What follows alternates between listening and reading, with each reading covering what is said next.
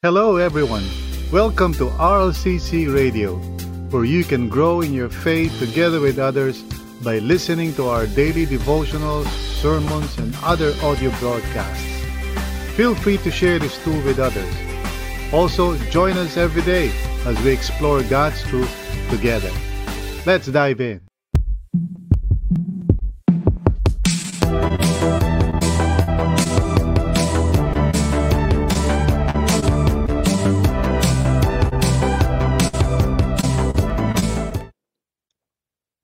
Purihin ang Panginoon for another evening, no, that we can come together uh, to encounter the Lord through His Word and to pray. So I'm so uh, thankful to the Lord na meron tayong ganitong opportunity.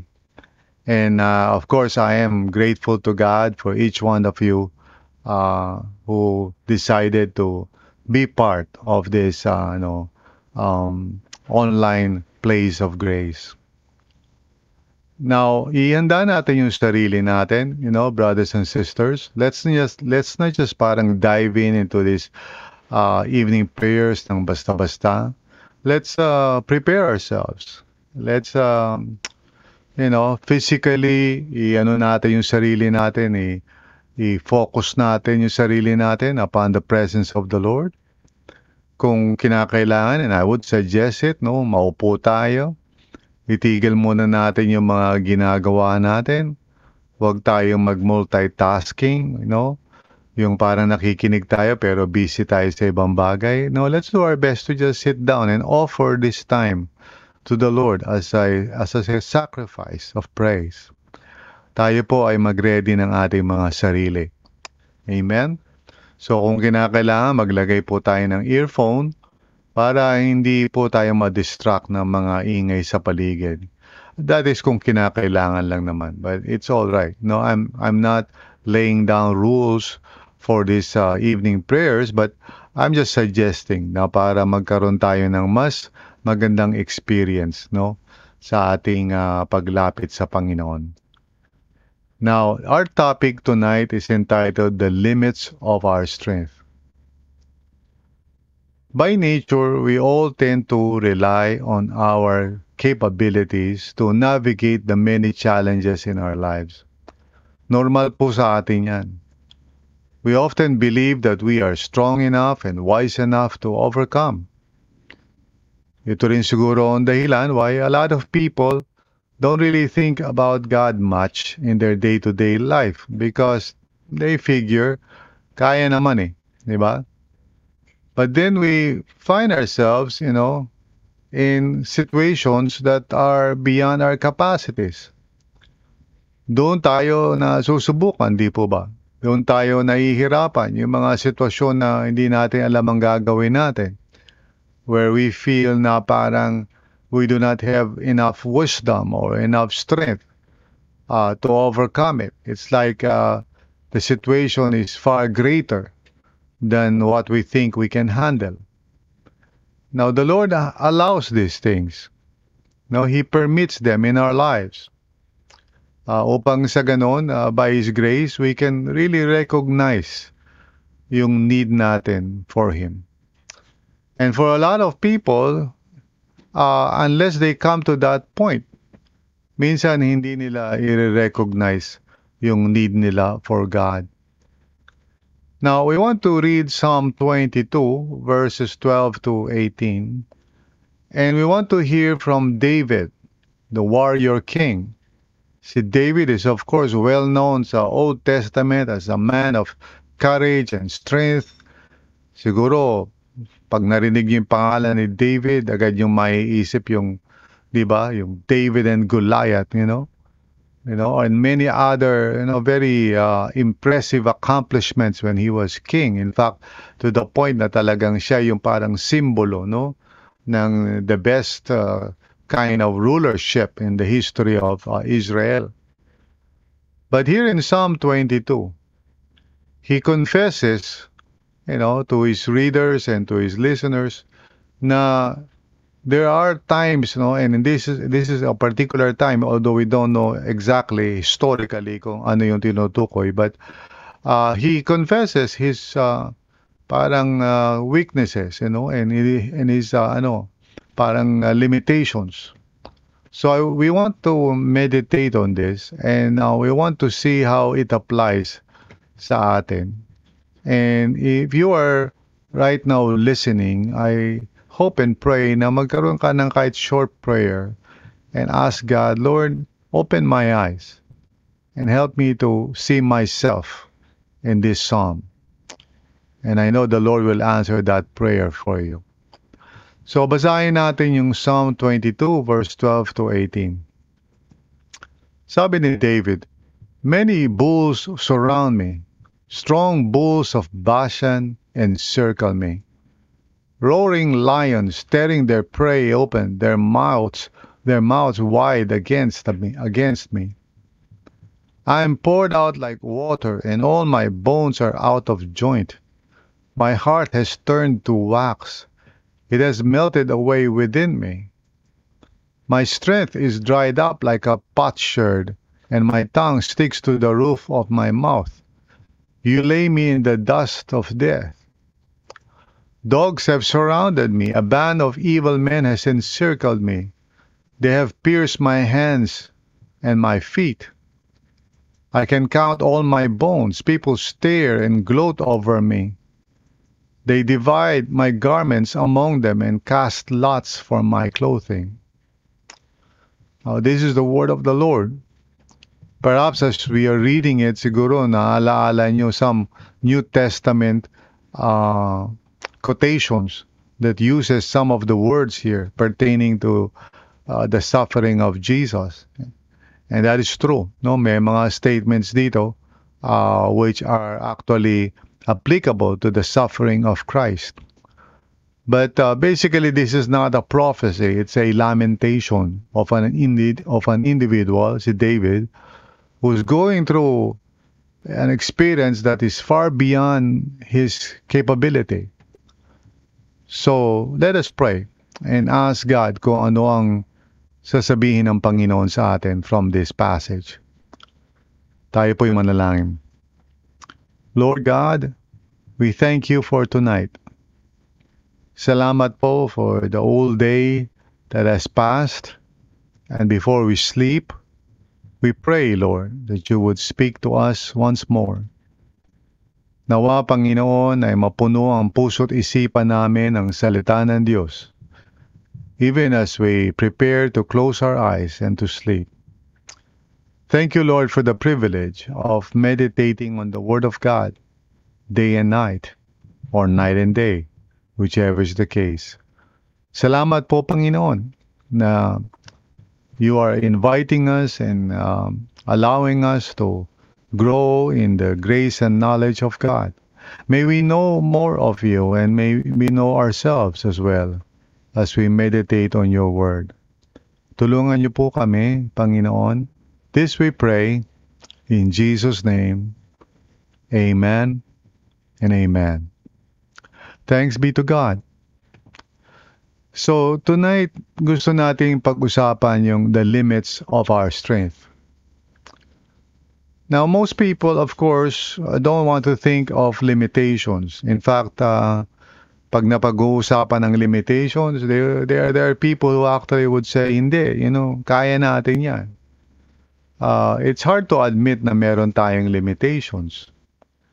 And whenever there are situations sa buhay natin that would uh, come upon us that shows na hindi natin kaya, it's either we really, you know, fight it out, you know, uh, as much as we can para hindi tayo matalo ng sitwasyon na yun, or we whine and complain and say, God, why, why are you doing this? Why are you allowing this?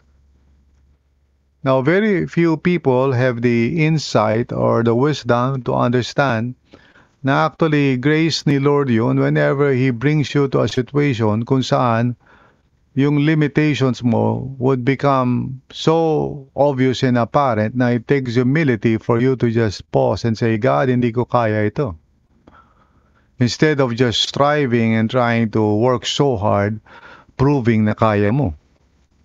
And in fact, the Lord will just continue to allow you to fall on your face until you surrender your pride. and you are willing to say, God, I need you. I need your help. Now, like I said, see, David is a warrior. He's a strong and courageous man. He's somebody who has done great exploits sa buhay niya before he became king, when he became king, you know. Uh, and there were there so many stories about him showing his courage and strength. But in this psalm, it's quite uh, ironic. Iba yung nakikita natin. We see a man na totally parang paralyzed and talagang calling upon God, no? Uh, and so tonight we want to just focus on that and ask the question, when do we realize we're in need of God? Because David came to that point. He came to that point of really admitting na hindi niya kaya yung sitwasyon. And so from the psalm, I have identified three situations uh, that um, David uh, tells us about, which I think we can all relate to.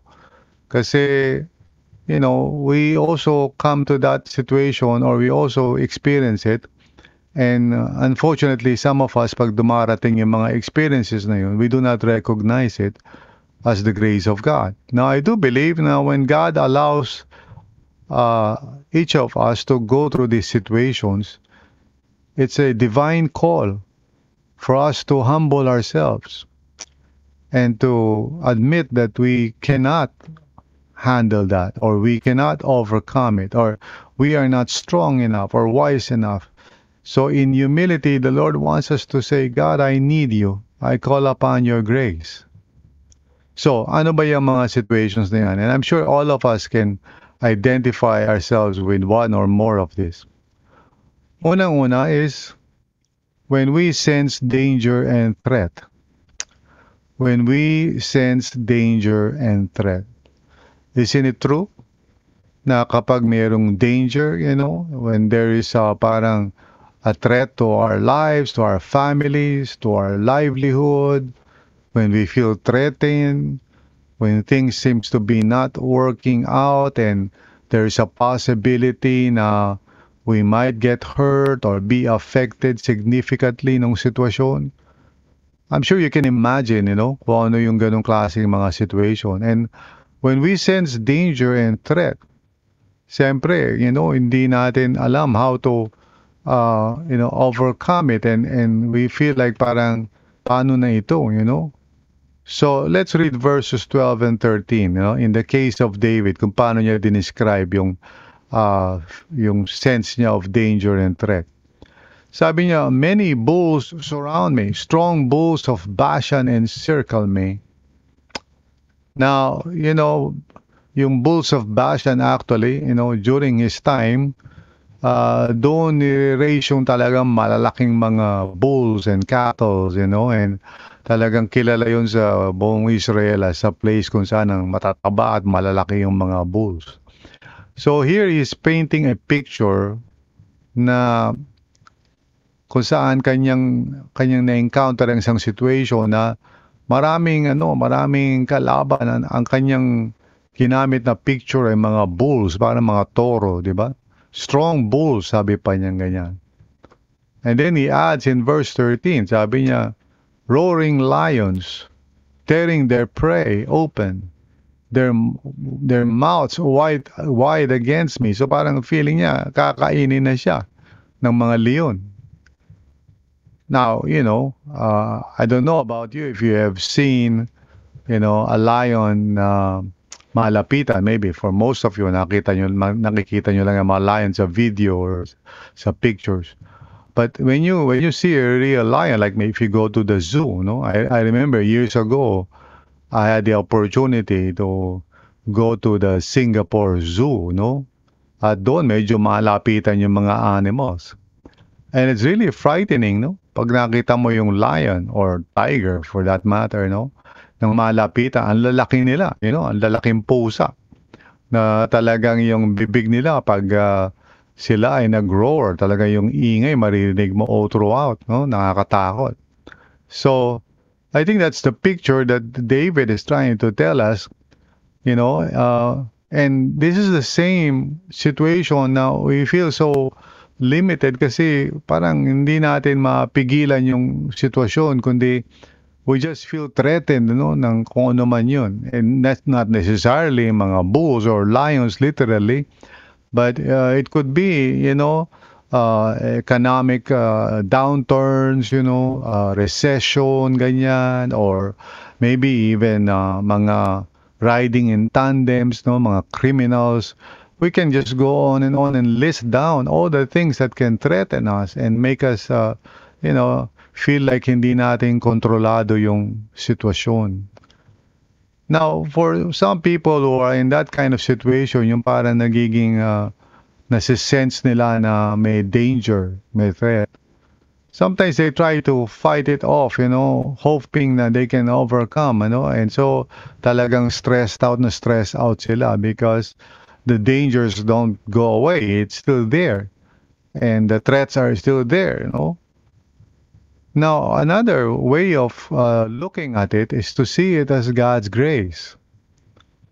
It's actually God's consolation to you to know that you cannot handle your life, that you do not have everything in control.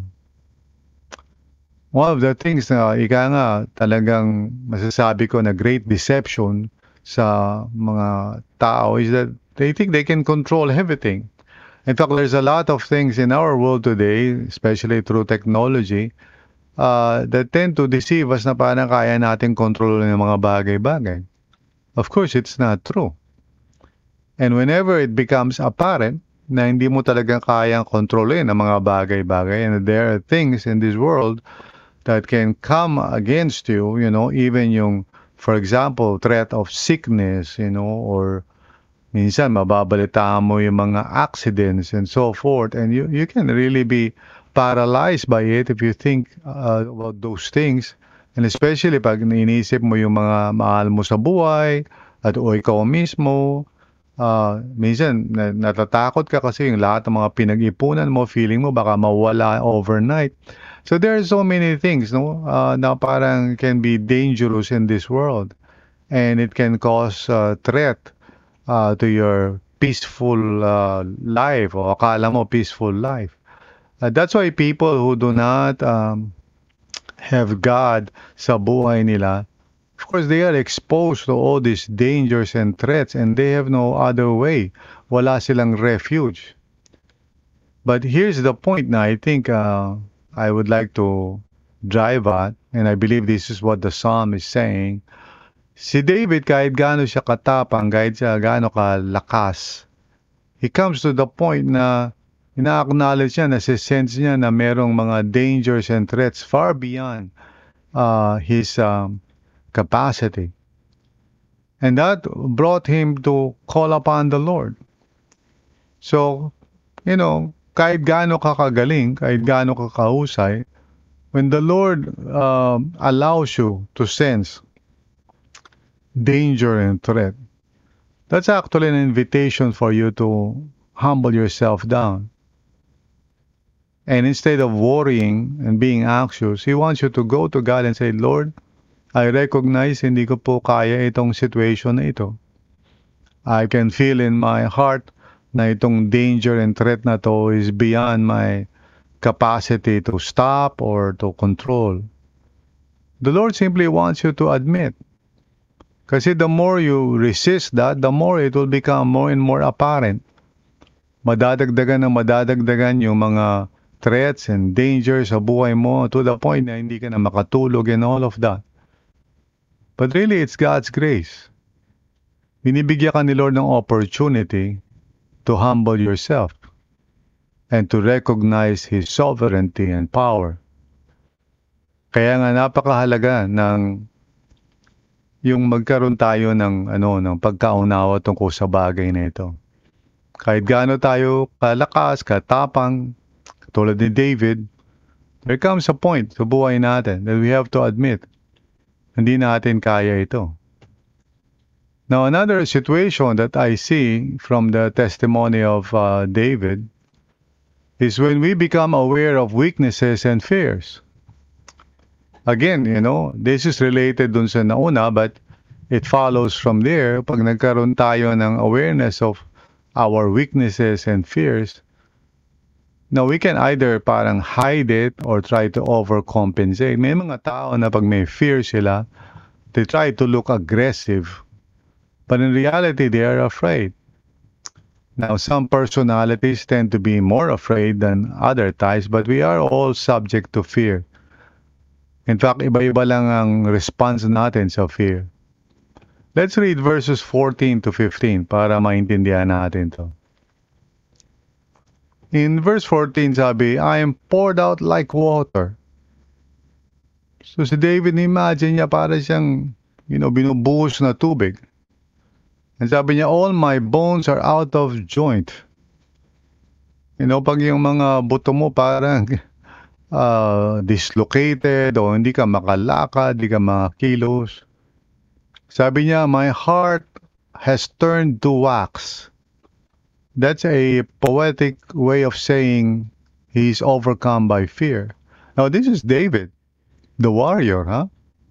The one who, you know, testified now he was able to kill kill some bears, you know, with his bare hands. Pero dito, sabi niya, my heart has turned to wax. It has melted away within me. So, I don't know if this is the first time or what, pero David is actually admitting na he is afraid, na he is weak. Again, in verse 15, sabi niya, My strength is dried up like a potsherd. Parang isang kapiraso ng nabasag na paso, you know? Yan ang tingin niya sa sarili niya. And my tongue sticks to the roof of my mouth. That's a picture of somebody who is uh, talagang terrified, na nag-hyperventilate, you know? And then sabi niya, you lay me in the dust of death. So feeling niya parang mamamatay na siya. You know? Dahil doon sa sitwasyon na yun. So nangihina siya and he's afraid. So imagine nyo, this is David, ah, the warrior, admitting that he is in a situation na talagang he's weak and is uh, full of fear. And that's why he calls upon the Lord in this psalm. So let's just talk about that sa sarili natin. This is the situation na minsan na, na, na, nararating natin sa buhay natin when we are weak and you know hindi, hindi natin alam yung anong gagawin natin. Mahina tayo we are afraid. Okay? Maybe a loved one got sick at you know hindi lang sa hindi natin alam kung ano mangyayari sa kanya physically pero yung bills natin pataas ng pataas. We don't know saan natin kukunin yung pambayad you know uh, takot tayo na we might just lose everything, even our loved one. Um, or minsan, nagbabaon tayo sa utang and hindi na natin alam paano tayo makakaraos doon. These are moments kung saan God actually allows it and permits it either as a consequence ng ating mga maling decisions or even just allowing the evil one to harass us. And why would God do that? You know, because the Lord cares for us and He wants us to turn from our self centered ways to acknowledge His uh, power and sovereignty in our lives.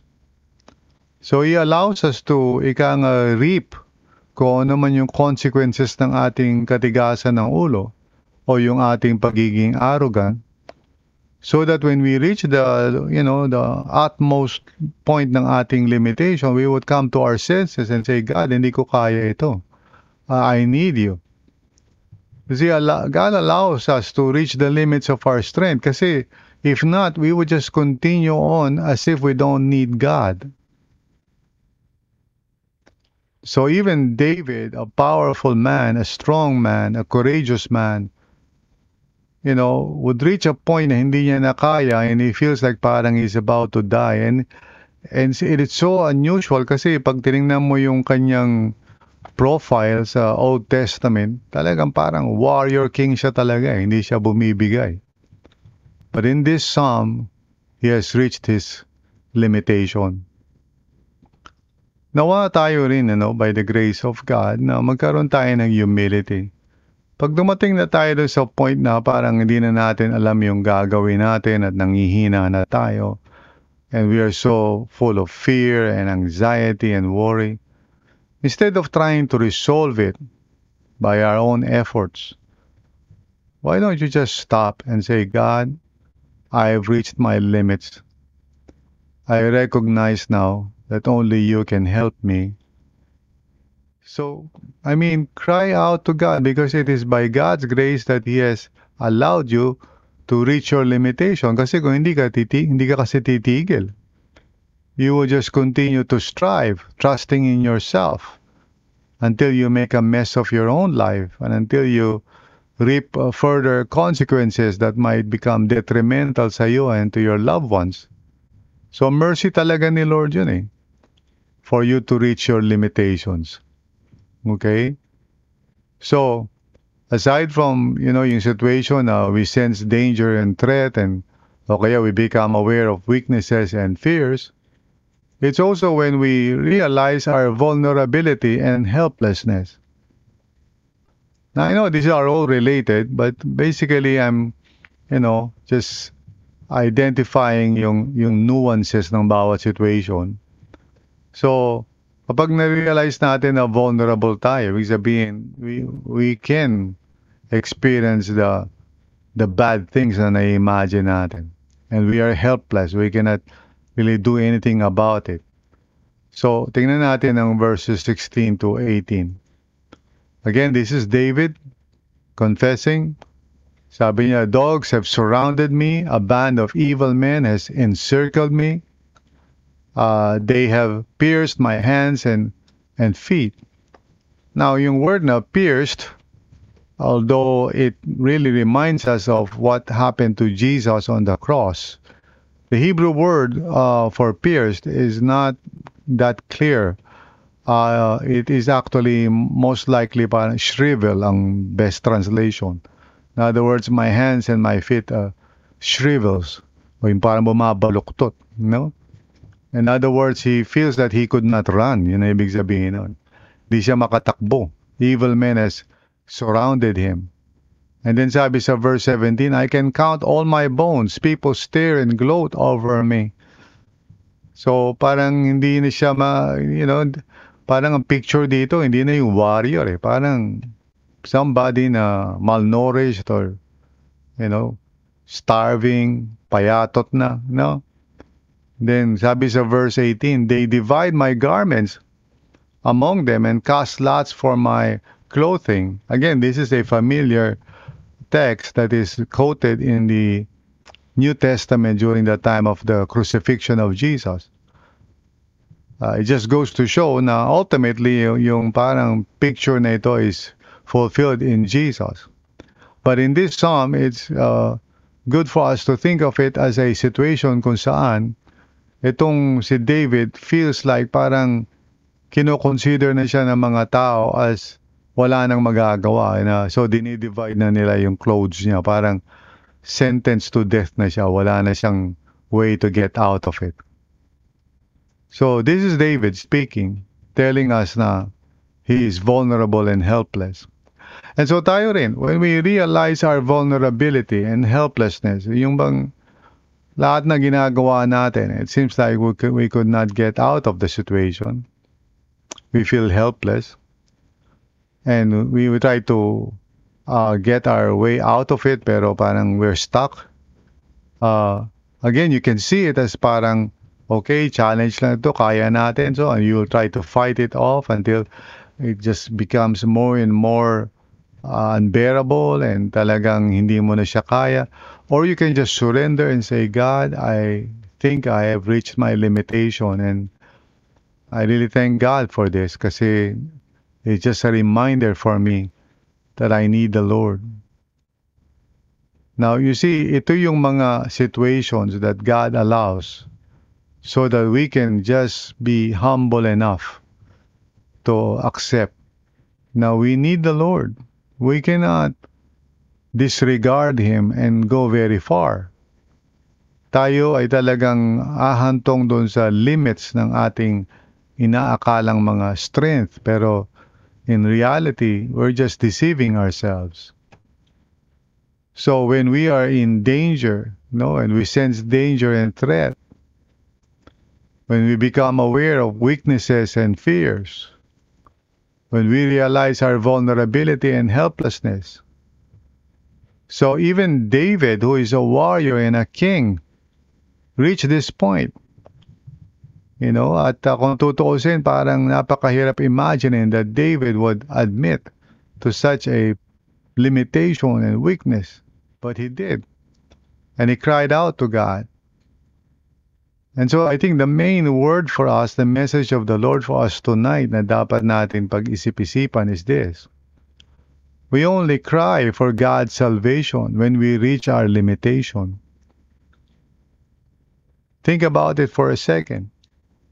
Hanggang hindi mo nararating yung limitation mo, you think you are beyond limitation. Kaya nga si Apostle Paul, sabi niya, nung na-realize niya na you know, his strength comes to an end in weakness. In other words, and I realize niya na yung weakness niya is a reminder of him of the grace of God. Kaya nga upon reflect upon reflection, sabi niya, now I know, I, I, I now glory in my weaknesses. For when I am weak, then I am strong. Sa Tagalog, you know, hinihingi lang natin ang kaligtasan ng Diyos kapag nasa dulo na tayo ng ating limitasyon. This is so true, di po ba? And my prayer for all of us tonight bago tayo matulog is that we would be humble enough to admit na wag na natin pahantungin pa doon sa dulo. Even now, magkaroon na tayo ng humility to, all may, to always confess and always admit na, Lord, apart from you, I can do nothing. Apart from you, Lord, hindi ko po kaya. I want to surrender myself to you lagi, totally. I, I would always confess, I need you, Lord. This is so important. If you're listening right now, and hindi mo iniisip si Lord, maybe you think na parang kayang-kaya mo yung buhay. Kayang-kaya mo yung mundo. And God will show you that you are wrong you would reach a time and a, a point sa buhay mo na hindi mo kaya. And on that day, I hope na maalala mo tong message na ito. You see, more often than not, we will only cry for God's salvation when we reach our limitation. So I pray na magkaroon po tayong lahat ng kababaan ng loob. Amen? So let's bow our heads right now bago tayo mag-end sa ating evening prayers. And let's be humble and come before the Lord. Let us pray. Samahan niyo po ako. Let us pray. Father, forgive us, Panginoon, for the many times that we think so highly of ourselves, that we try so hard to make our lives work. Panginoon, patawarin mo kami for our pride and arrogance and our reluctance to Just admit, Lord, na hindi namin kaya. Tonight, we are reminded, Lord, through the life of David, for us to really acknowledge your grace sa buhay namin. And if ever dumating kami sa mga times kung saan we are weak and hindi namin alam ang gagawin namin, now we know it's God's grace. It is God's grace for us to, to repent of our self-reliance to repent of our arrogance and to come to the true knowledge of God, to come before you, Panginoon, in uh, humility and in sincere repentance. Lord, we need you. Apart from you, we can do nothing. Lord God, may we also encourage others. Uh, Lord, kung merong mga tao might feel na parang they're just supermen and superwomen, Lord, tulungan niyo kami to come alongside them to remind them that this is not true. And if ever they do reach their own limitations, Lord, I pray now we will be there to encourage them, to remind them it is the grace of God that the Lord has allowed such things to happen. So, Panginoon, tonight, as we sleep, may you just remind us of this word so that we will have it in our hearts even until tomorrow when we wake up, Lord, by the grace of God. Truly, Lord, we only cry for God's salvation when we reach our limitation. Salamat po for this truth. We receive it by faith. In Jesus' name, Amen and Amen. Thanks be to God. Thank you for listening to this episode. We hope you were encouraged and edified to continue following the Lord and growing in your faith together with others. If this content helped you, consider sharing it with others. Also, if you would like to support this ministry, please visit solo.to slash rlccphil.